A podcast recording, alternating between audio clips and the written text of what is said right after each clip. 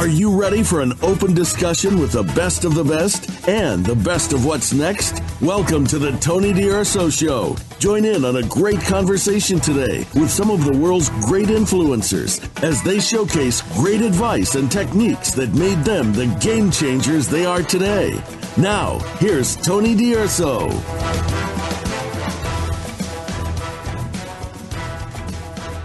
Welcome. Thanks for joining in with us. Now, you're a leader in this post pandemic world, and you know one thing for certain. One thing. You know a lot of your role has changed. And employee expectations in being in a workplace has really shifted a lot, greatly shifted. And you know that, and you're getting more and more used to it, to having employees all around the globe. Perhaps that makes more work for you, and perhaps that gets less work actually done. I feel it myself. I feel that maybe I get less work done from having people do things around the world, but there's a convenience to it. But I want to ask you this one question When does it all end? When does it all get sorted out? So I tell you what, let's work on that now. We're going to talk about the new leadership playbook with Andrew Bryant. And while you're at it, this is all about helping you and your friends turn your vision into reality. We want to help you get really successful, very successful, super successful at growing your business to a high, sustainable level. Well, meet Andrew Bryant. He's the world's leading expert on self leadership. So, if you're not familiar with him yet, zone in on this and let's get to know him. I think that says it all. Let's get let's get into it. Hi Andrew, welcome to the Tony D'Urso show. Hi Tony, it's a pleasure to be here. Andrew, we're all looking forward to getting our wits, our brain and everything around the new leadership playbook. So let's kind of go back a little bit and tell me how did it all start? Okay, so the new leadership playbook actually was commissioned by one of my clients. So I work as an executive coach, as a C suite advisor, and I was working with CEO and his executive leadership team, as is the thing that I normally do.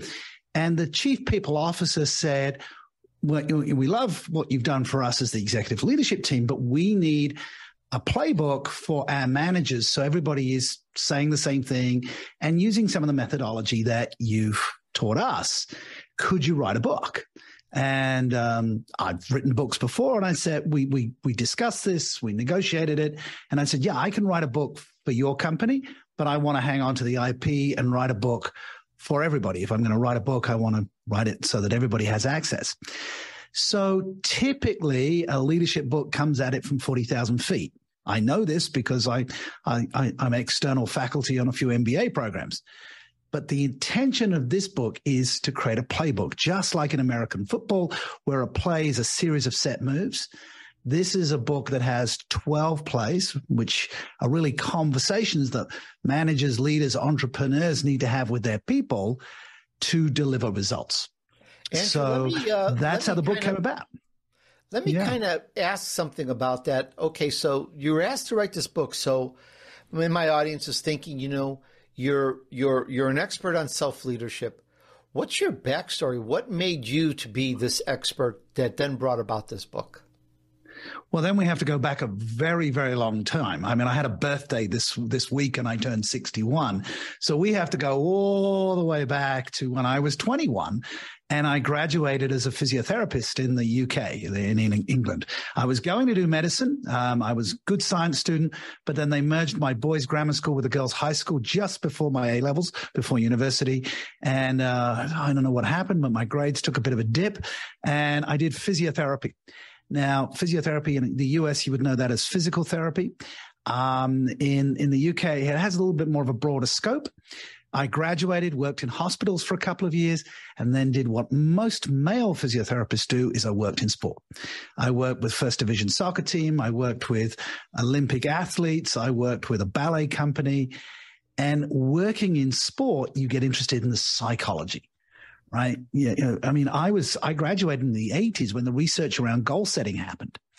And so we were looking at what is the difference that makes the difference? What's the difference between you know, people can train the same, but why does one team win? And so I got interested in this and I got interested in the concept of coaching and I moved to Australia and I set up a chain of uh, physiotherapy. By this time, I was a graduate in acupuncture. I had a chain of clinics. I opened up a, I opened up a holistic wellness center, and I started working with uh, companies who were sponsoring those sports. And one of the managing directors said, "Hey, you helped my my sports team win. Come and work with my management team because they kind of suck." and uh, that's how the transition happened.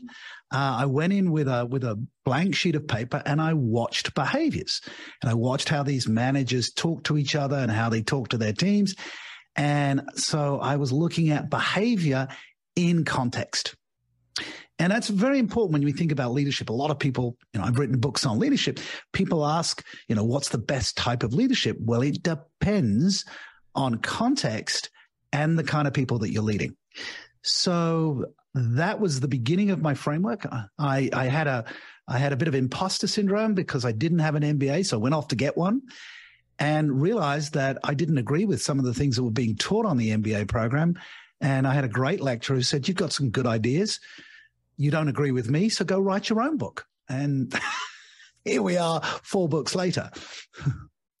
it's a really interesting story. And I have to say, and I have to admit, prior to this interview, I never really heard the term self leadership. And if I ever did, it went over my head. So I'm thinking, you're the expert on self leadership. So out of all this training, I get that, but somewhere along the along, somewhere along the line, this concept came self leadership, and you realized perhaps that you were very good at it and that you could teach it. So tell us about that vision and how that came about. That it was like that aha, like, hey, it's self leadership that's important. Again, we have to go back a little while. It was the late 1990s, and I had started this methodology, and I didn't have a name for it. And I was, I'd been to a professional speakers meeting and I was having a coffee afterwards with an organizational psychologist. And he was curious about what I was doing because it overlapped with his work. And he said, well, what's, you know, what's your, your, your pedagogy or your andragogy? What's your methodology? And I said, well, it's about people taking ownership for themselves and, and being, you know, taking responsibility, being self-directed.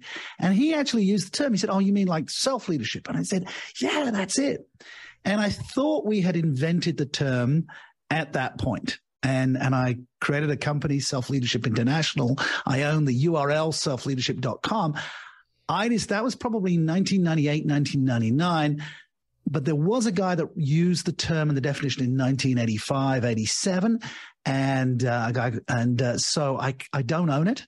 Um, but I did in 2012 with Dr. Ana Kazan write the textbook in which the definition, which if you Google the definition, you'll probably find, which is the practice of intentionally influencing your thinking, feeling, and actions towards your objectives. And let me deconstruct that for you and for your listeners. It's a practice. Now, if anybody's old enough to remember Zig Ziglar, the motivational sales trainer in, in the US, and um, Zig used to, you know, Zig used to say motivation is like taking a shower. The effect is not permanent. And so self leadership is like taking a shower. It is a practice. I've been writing, coaching, speaking about self leadership for over 20 years. And every now and again, my wife will tell me if I'm having a meltdown, go self leadership yourself. So it is a practice um, of intentionally influencing your thinking, feeling, and actions. And so it's it's a daily practice, but it is about intention and influence. We have to own our thinking and feeling rather than our thinking and feeling owning us. And this is the ownership, the responsibility.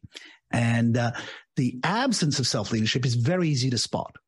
It's blaming, complaining, and playing the victim. So if you're doing any of those three, you're not in self leadership at that point. And if you're leading people, managing people who are blaming, complaining, and playing the victim, they are not taking ownership they need to go take that shower, that self leadership shower. well, you know, it, it's a it's a physical and metaphorical shower. I mean, sometimes just taking a shower is a good idea. Taking a breath, you know, taking a break, taking a step back from the things that trigger us, so that we can get back to being intentional again. And Absolutely. and it's it's it really is take yeah a, a state interrupt, a break, a, a deep breath, a cold shower, a glass of water, whatever you need to do, because psychologists are showing we have very little free will, um, certainly a lot less than we thought we did, because from the moment of our birth, you know, the our mother carries us for nine months and then, you know, delivers us, and the midwife or the doctor holds us up, smacks us on the bottom. We may let out a bit of a cry, and then within a few moments, we're given a name, a nationality, an ethnicity, and possibly a religion and a football team to follow. We've been framed. And then we have our early child. Yeah, well, depends where in the world I'm speaking. You know, if I'm speaking in India, I say cricket team. So, um, you know, even that's culturally specific, right? So you're born into a framework and it takes a level of energy to step back from that and get intentional and say, well, what do I choose for myself?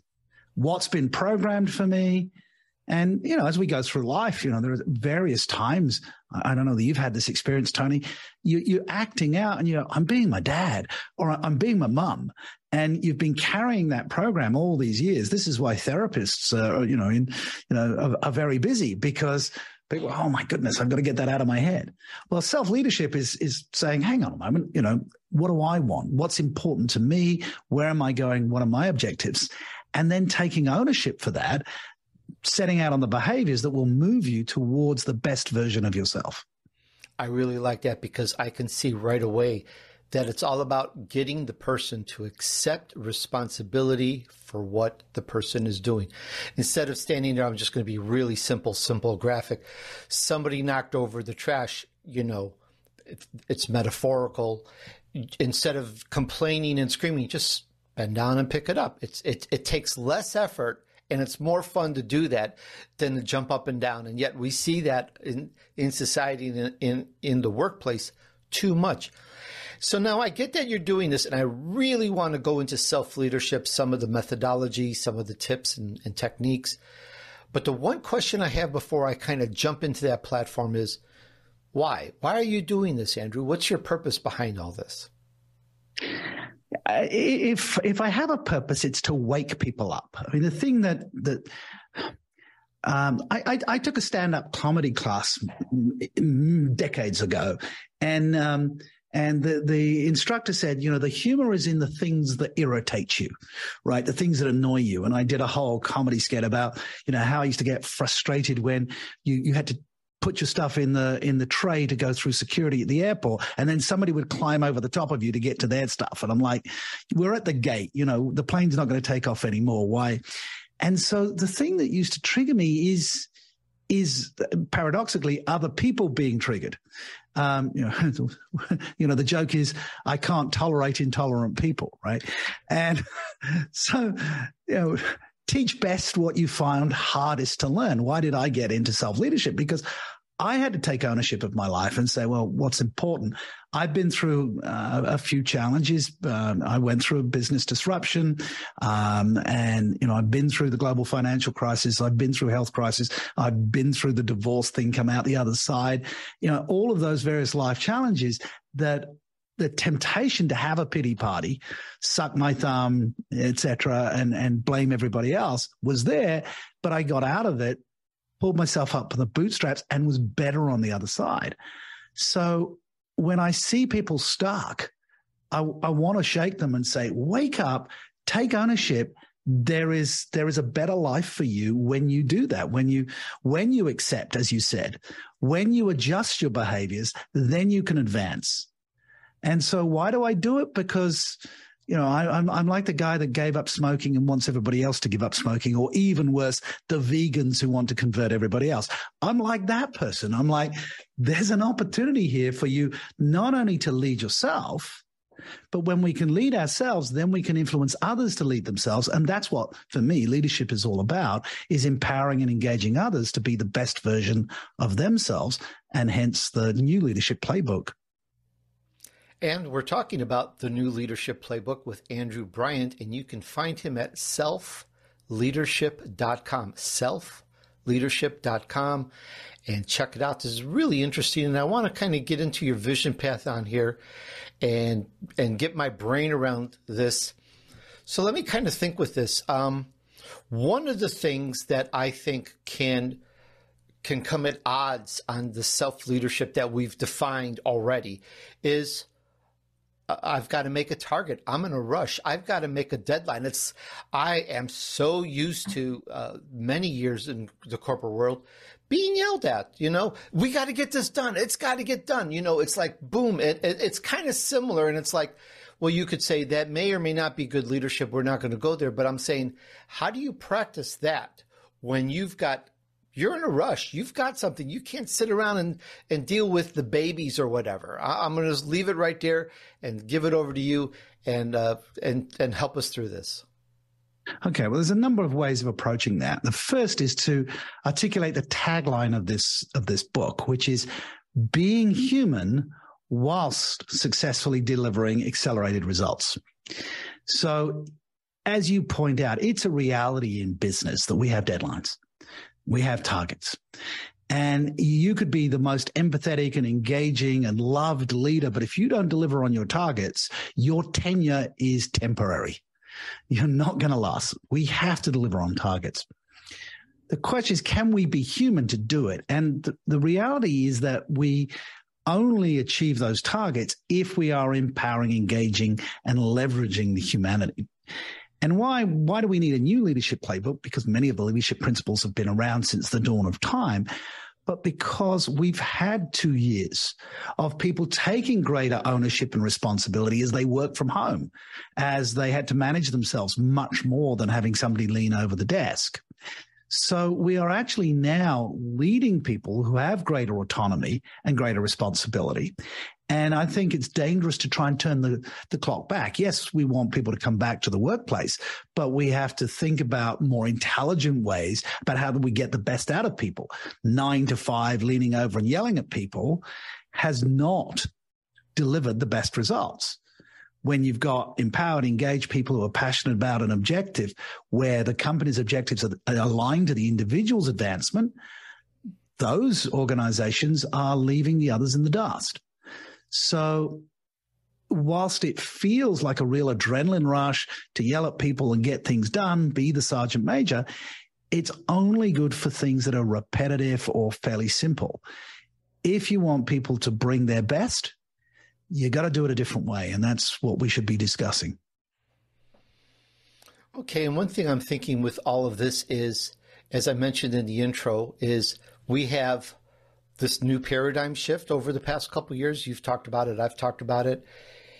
Most of, I, well, I don't even know if most employees are home. Just let's just say a lot more employees work from home, and things are different.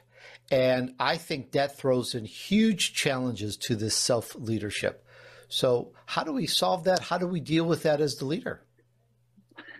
Um, I don't know whether it's. I, I think self leadership is the answer to this. Is is is being a self leader and encouraging that in others. It's very difficult to encourage an environment of self leaders if you're not practicing it yourself, right? It's you know not do as I say, not as I do, right? The the clear uh, research from Google around you know what makes a best functioning team is psychologically psychological safety. That people have the permission and it's safe to speak up and ask a question and challenge so, as a self leader, you are taking ownership. Now, let me just take a sideways step for a moment and, and talk about something. Um, you know, Freud gave us this concept of ego, superego, and id. And in, in popular culture, people talk about leaders as having an ego, right? And and so you see the person, you know, it's all about me and it's all about my targets. Understand, understanding that um, changes the way we look at ego. When people are being what people say is ego, it's they're being egotistical, being egomaniacal. That usually comes from having a weak ego. They are needy. Right? When you practice self leadership, you know how to get your thoughts and feelings and actions taken care of. And so you're better able to focus on others. So you've actually got a healthy ego. So it reduces those egotistical, the yelling, the shouting type of behaviors. You can be a lot calmer because you're taking responsibility. If I give instructions to one of my team and they don't do what I expected them to do, first place I look is in the mirror.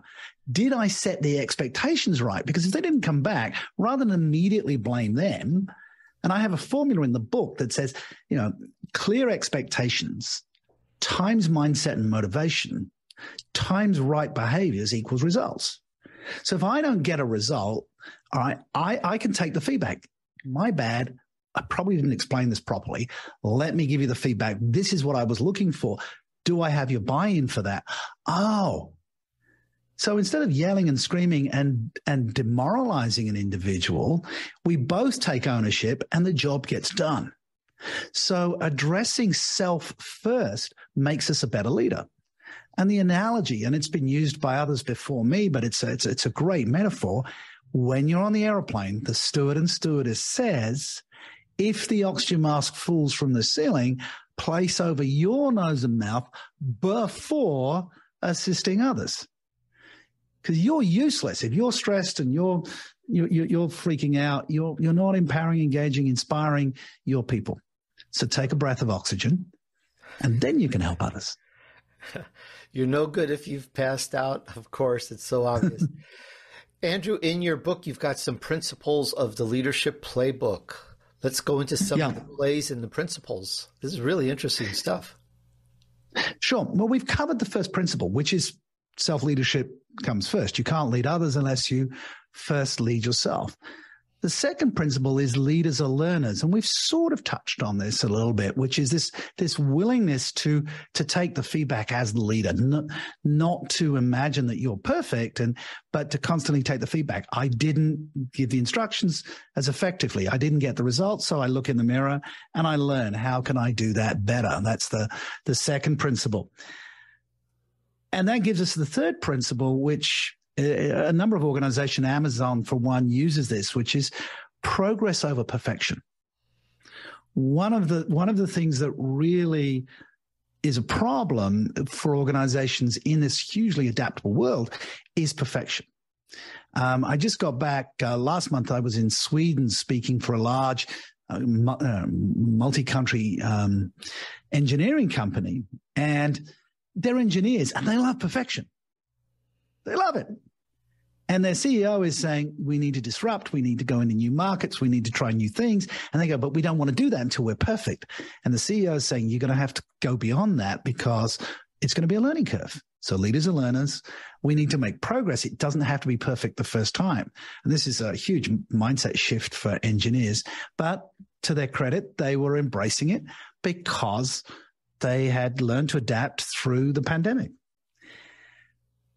Then you have another leadership principle that we've talked about, and it comes out of that self leadership, that willingness to have a voice and, and encouraging your people to disagree with you.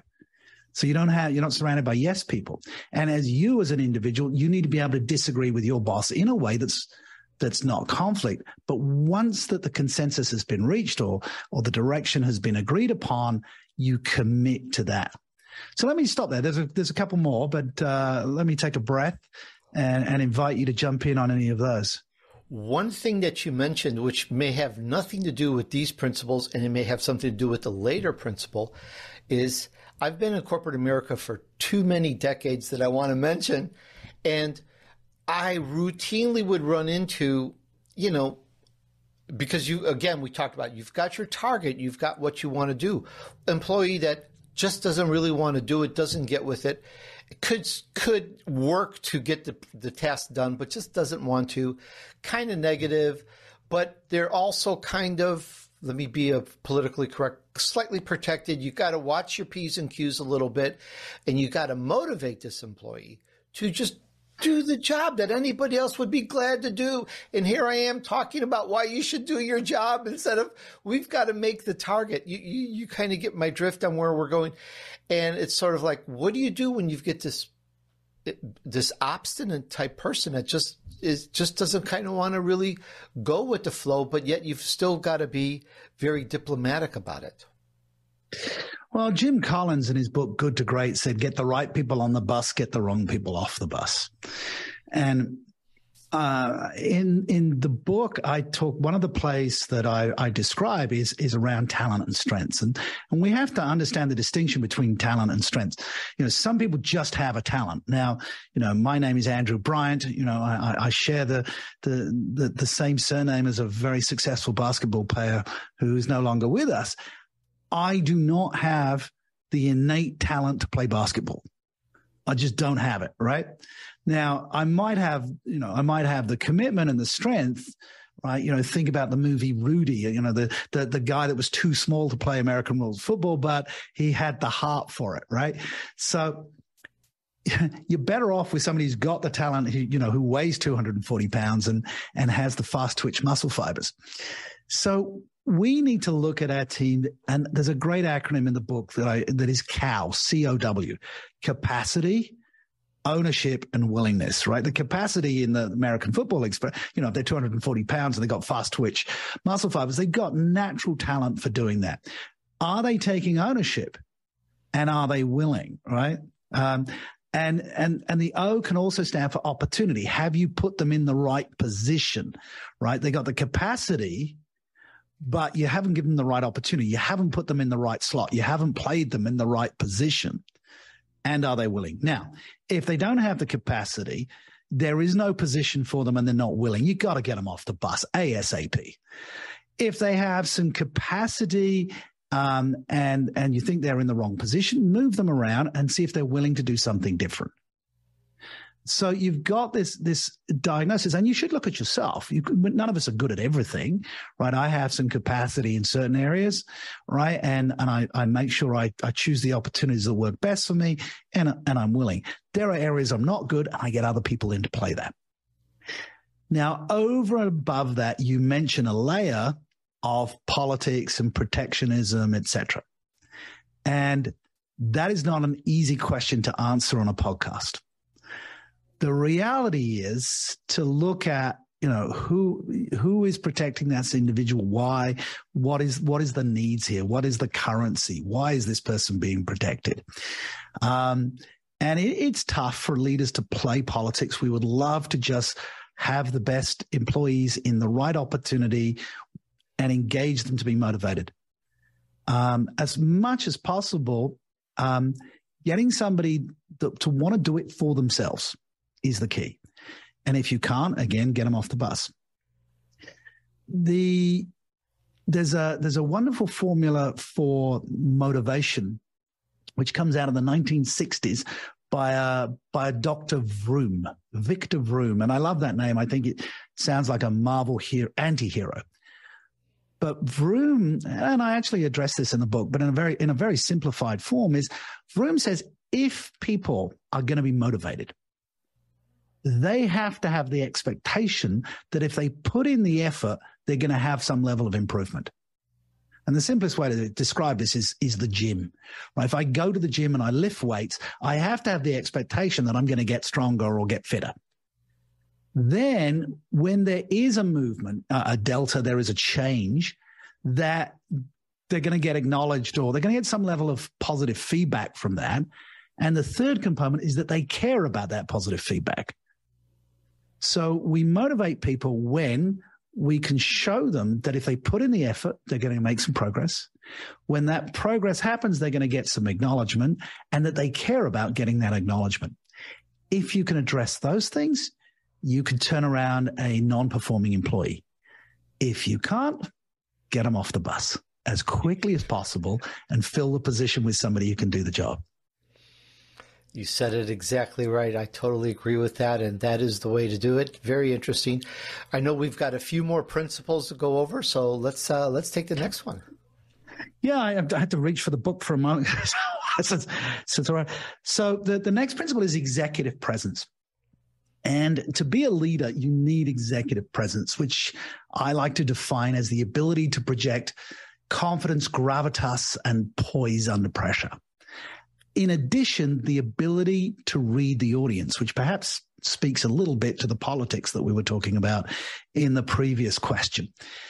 So I see a lot of leaders fail because they don't step into their executive presence. And, and act like an executive. They get promoted, but they're still operating like a frontline supervisor. As an executive with executive presence, you're going to start to have to have executive function, start step, stepping back, having ideas, insights, perspectives, and being able to articulate those with some gravitas, gravity, or um, substantiveness is another way of saying that. Some, so developing your executive presence is essential for the leader you could be technically brilliant, but if you cannot present your idea with executive presence, it will not be adopted. And you've spent time in corporate America, you know that the best ideas are not adopted, the best supported ideas are adopted. Oh, you like that? Very, I'm, I'm really, I'm pondering that very thoroughly, and I and it makes me think of several things on of course, training, uh, uh, explaining your vision and the purpose of the company to the employees and all this sort of thing. But sometimes you get these employees, and I may be going off on a tangent, but I've I have a myriad of experience in the corporate world I've never spoken about where you'll get these little groups and they think you're just on a power trip. We've got a target to make. I've got a client. I've got a deadline and I'm being as nice as I can be, but we still got to get this thing done. And the employees lower think, oh, you're just on a power trip. You, you're just a big boss. They, they don't see the big picture. They, they just think you're pushing your weight around. And I've seen this sometimes and it's just, it's really weird and it's, it's, it's difficult to take care of. It may be similar to what I've said. They either on they're either on the bus or you've got to get them off the bus. That's for sure. And it's just I think there's a bit of yeah maybe maybe part of that is increasing the executive presence to solicit that that cooperation. Well, if you think about that's really what you're working with is the cooperation of the people under you. Sure. Um, and, and that's the ability to read the audience as part of executive presence. You know what, what drives and inspires people. But executive presence isn't loud. In fact, if anything, it's quiet. I mean, I remember my father, may, may he rest in peace. When he went quiet, that's when we paid attention. Right. yeah. And, and so there's, there's a certain, you know, the gravitas is, is a power, you know, it gives us the word gravity. a large mass like a planet has gravity right? So when you know your stuff and you you have a a history of delivering, a history of of being thoughtful, of being right, then you become listened to.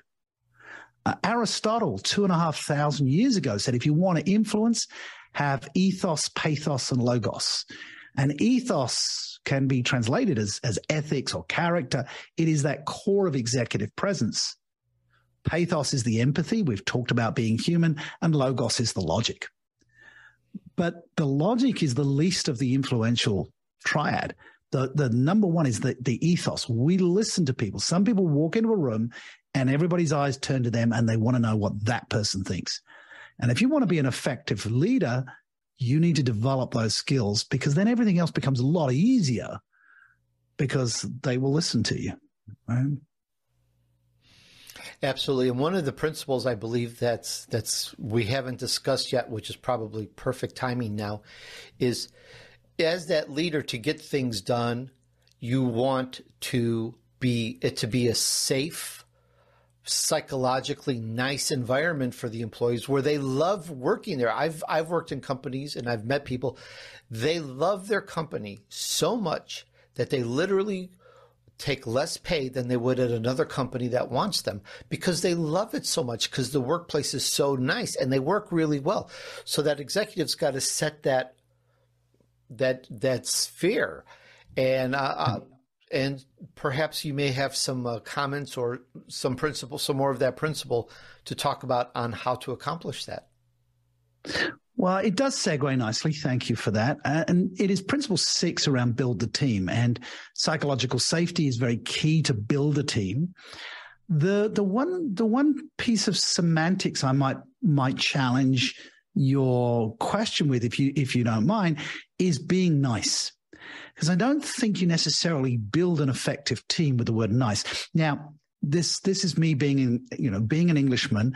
You know i i had to study the etymology the the origin of words. And uh, when i was a, a, a junior school i had a teacher with the same surname as me bryant. And he clearly did not think i lived up to the name and he picked on me mercilessly. And he would hit us over the back of the knuckles with a steel ruler. I'm that old that that kind of punishment was allowed.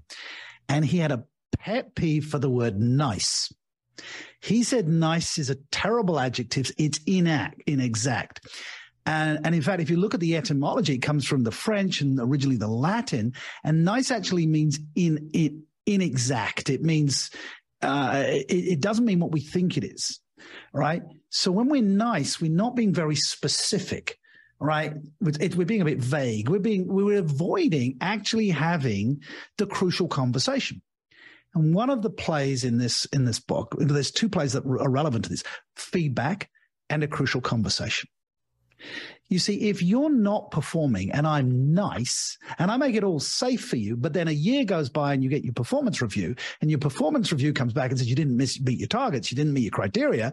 And you go, well, why didn't you tell me? Well, I was being nice. People would much prefer that you call them up, you know, with a positive intention and said, Hey, this behavior isn't going to get you where you want to be. You know, do you have some options and choices? Yeah, I do. Well, why don't you try this? You'll be, you know, you're going to get more of a result from that. And if that's great, fine. And if it doesn't, you say, Hey, we had a conversation last month about you changing your behavior. I notice you haven't. I need to call you on this and hold you accountable because it's not going to end well if you continue on this path.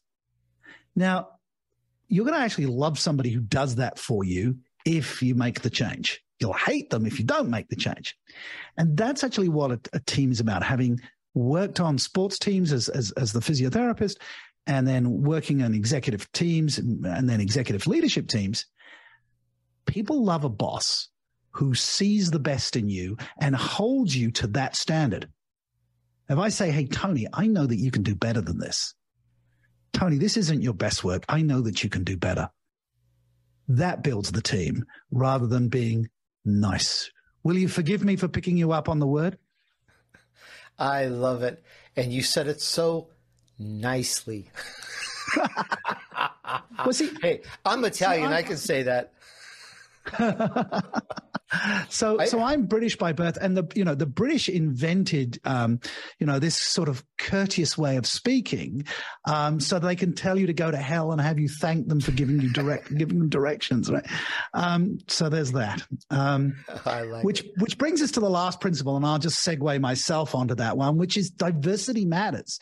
You're an Italian American. I'm I'm I'm a British who moved to Australia and then spent 18 years in Asia and ended up marrying a Brazilian and now live in Portugal. Right?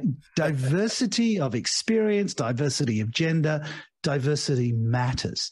Um, we we want to build teams build companies with different perspectives, and whether that's gender, or it's age, it's it's nationality, you want different ideas on your team because it, it builds a much stronger team when you do that right? If you if if you've got any dog breeders listening you know if you know a pedigree is beautiful but if you if you inbreed and inbreed and inbreed you get weak hips.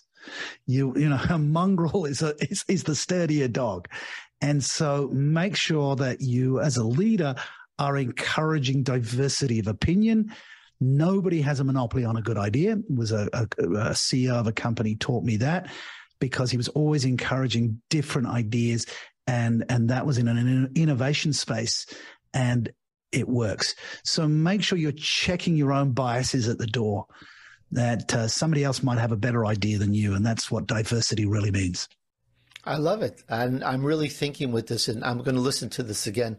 These are really good points, and I hope everyone really zones into this. These are great points for the workplace. I see the application of it for all my tenure in the corporate world, as well as in the what do we call this? It is still the corporate world, but we're at home, so the home the home work world. yeah, we, we are. You know, we, we we're struggling around our linguistics as well. I mean, you know, you and I are speaking virtually here. Um, and so people are talking about, well, a live event and a virtual event. Well, hang on a moment. There's still live people at the virtual event. And so we have to update that, you know, in person or remote. And uh, so it clearly is a hybrid workspace and we we and I talk about the the last chapter of the book is the future of work and you know, looking at uh, co-working spaces and and how companies can come together with with facilitated events rather than just the classic nine to five micromanagement, which is we've been doing since the early 1900s and you know when we came off the farms and went into factories. We really haven't updated and considered the workspace for how to get the best out of humans. And there's still plenty more work to do on that. And with the acceleration of digital transformation, that can be an assistance to do that. Um, I see the future of work really us partnering with technology rather than being replaced by it. Right. The history just shows that humans are never replaced by technology. If we partner with it, it it can uh, it can leverage us to to do more of what we want to do and be more purposeful and be more effective. Well said. And you have some plays in your book just separate from the principles, and I'd love to kind of go over some of the plays and uh, see how that fits with the principle and how that would would work in our work in our work day world, whether it's with people in person, live people, or live people across the world virtually. I love the way you pick up on this. Uh, it's always great to be interviewed by uh, somebody who listens. And uh, so forgive me, I'm going to ramble them. Look, there, there are 12 plays and we don't have time to go through all of them, obviously, you know, by the book. But the one that I, I want to share with you, I've already mentioned, but, and I'll, I'll, I'll dive a little bit deeper into it because if you take one thing away from this interview, this podcast, it's the ability to give effective feedback. In over 25, nearly 25 years of, of doing this for, for organizations, it is the one thing that I've seen is done badly. And the moment it gets fixed, the, the increase in performance is, is exponential. So how do we give effective feedback? Well, firstly, why doesn't feedback work as well in humans? Because humans do not consider feed, all feedback is equal. It depends who it comes from and whether it's positive or negative. Now, if I'm, I'm sitting in a room and there's a thermostat for the air conditioner, right? If it's too hot in the room, I give feedback to the compressor, which increases the cooling. If it's too cold, I give negative feedback, which decreases the compressor's power and the room heats back up again, right? The air conditioner does not get upset whether you give it negative or positive feedback. It's all feedback. But humans tend to personalize feedback that that in, is not reinforcing their behavior. Right? So all feedback is not equal. And we know that that people that get feedback based on their strengths are 30 times more likely to be engaged. So when giving feedback, we need to think of an acronym, and I, I use FIF, which stands for Fact, Impact, Future. We need to deliver the feedback as a fact about the behavior and, and separate it from the human being, right? So I might say, you know, hey Tony, you know, you're you're blinking a lot while I'm talking to you right now and scratching your ear, right? Now, there's no positive or negative. That was an observation. You just did it, right? and now you're going to worry about scratching your ear and blinking, right? So it's a bringing awareness to what is happening in real time. This means managers, leaders have to be really good at observational skills. And I just demonstrated that on a video call. So I didn't physically have to be in the room. And you're nodding, which means you agree with me, right? In this case. So an, a behavior has an impact, right? And if we ask the person we're giving the feedback what they think the impact is, rather than telling them, hey, you, you, you did this, and therefore that means you're not paying attention to me. Well, that would be the wrong premise for a start. We'd say, hey, you know, I noticed you're scratching your ear and blinking. What do you think the impact is on me? Well, in this case, the impact is I, I think you're listening to me. I'm feeling listened to. I'm feeling acknowledged. So this is actually good feedback. So in future, what do I want you to do? Well, I want you to keep doing it. I want you to continue. Because the future is well, whatever, you know. St- so I'm just using, I'm trying to make it this, I'm trying to make this a practical example for the observer, for, for people. I remember my aim is to make this a very hands-on book, not a 35,000 feet abstract concept book. Can you, as a leader, observe behaviors? We might say, Hey, you know, Simon, we just came out of the meeting. I noticed in the meeting, you didn't say a word. Simon, I know that you have ideas and insights on this topic we talked about. Simon, if you don't contribute to the meeting, what do you think is the impact? And Simon says, Do I don't know. I said, Come on, think about it, Simon. If you don't speak up, what's going to happen to the project if they don't get the benefit of your insight? Well, it's going to be delayed because they're not going to be thinking about this. Great. What else is the impact on your credibility, your executive presence in this organization if you don't speak up? Oh, I hadn't thought about that. Well, think about it. What do you think the impact is? I'm invisible. Yes, if you're invisible, when we come round to promotion and I'm saying, hey, we should promote Simon, everybody goes, yeah, but he doesn't say anything. He doesn't say anything. What's the impact of that? You're not going to get the promotion. So, Simon, we're going to go into the similar meeting next week. So that's in the future. What are you going to do differently? I'm going to contribute my ideas. Great. I'm going to hold you accountable to that, Simon. We'll see you next week. That is a great example of self leadership by an executive who creates a nice, safe environment. And everything that we talked about in this interview, wonderful, loved it. Once again, we talked about the new leadership playbook with Andrew Bryant, and you can find him again at selfleadership.com. Andrew, some great points. It, it, it really impacts and resonates with me, having been in so many different positions in the corporate world as well as the entrepreneur world. Thank you so much for sharing with us today. Absolutely, my pleasure. Thank you, Tony.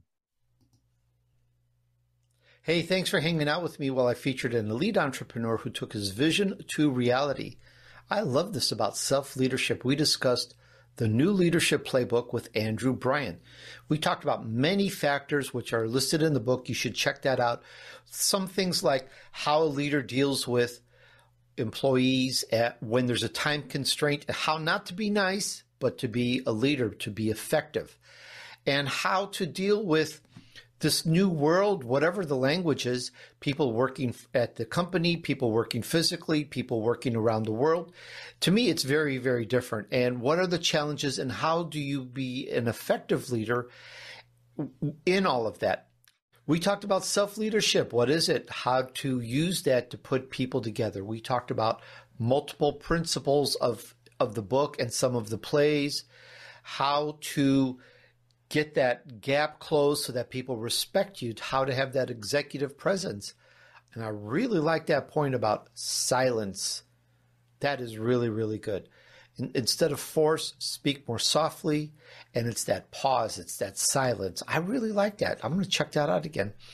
And we talked about how to deliver to bring about a psychologically safe workplace and a whole lot more.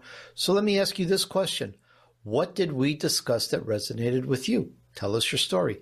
And please remember supporting the show with a nice review on Apple Podcasts as well as comments on the video platforms. All right, don't be don't don't make it a nice review, make it an effective review. I'm going to change my nomenclature now. And of course, share this with a few friends to help them too. They'll thank you nicely. All right. Use this and let's help you move on your journey to success. Thanks and remember, just take action. Success awaits those who persevere and remain steadfast despite the odds. Sow good seeds, do good deeds, and join me on the next episode of The Tony D'Urso Show.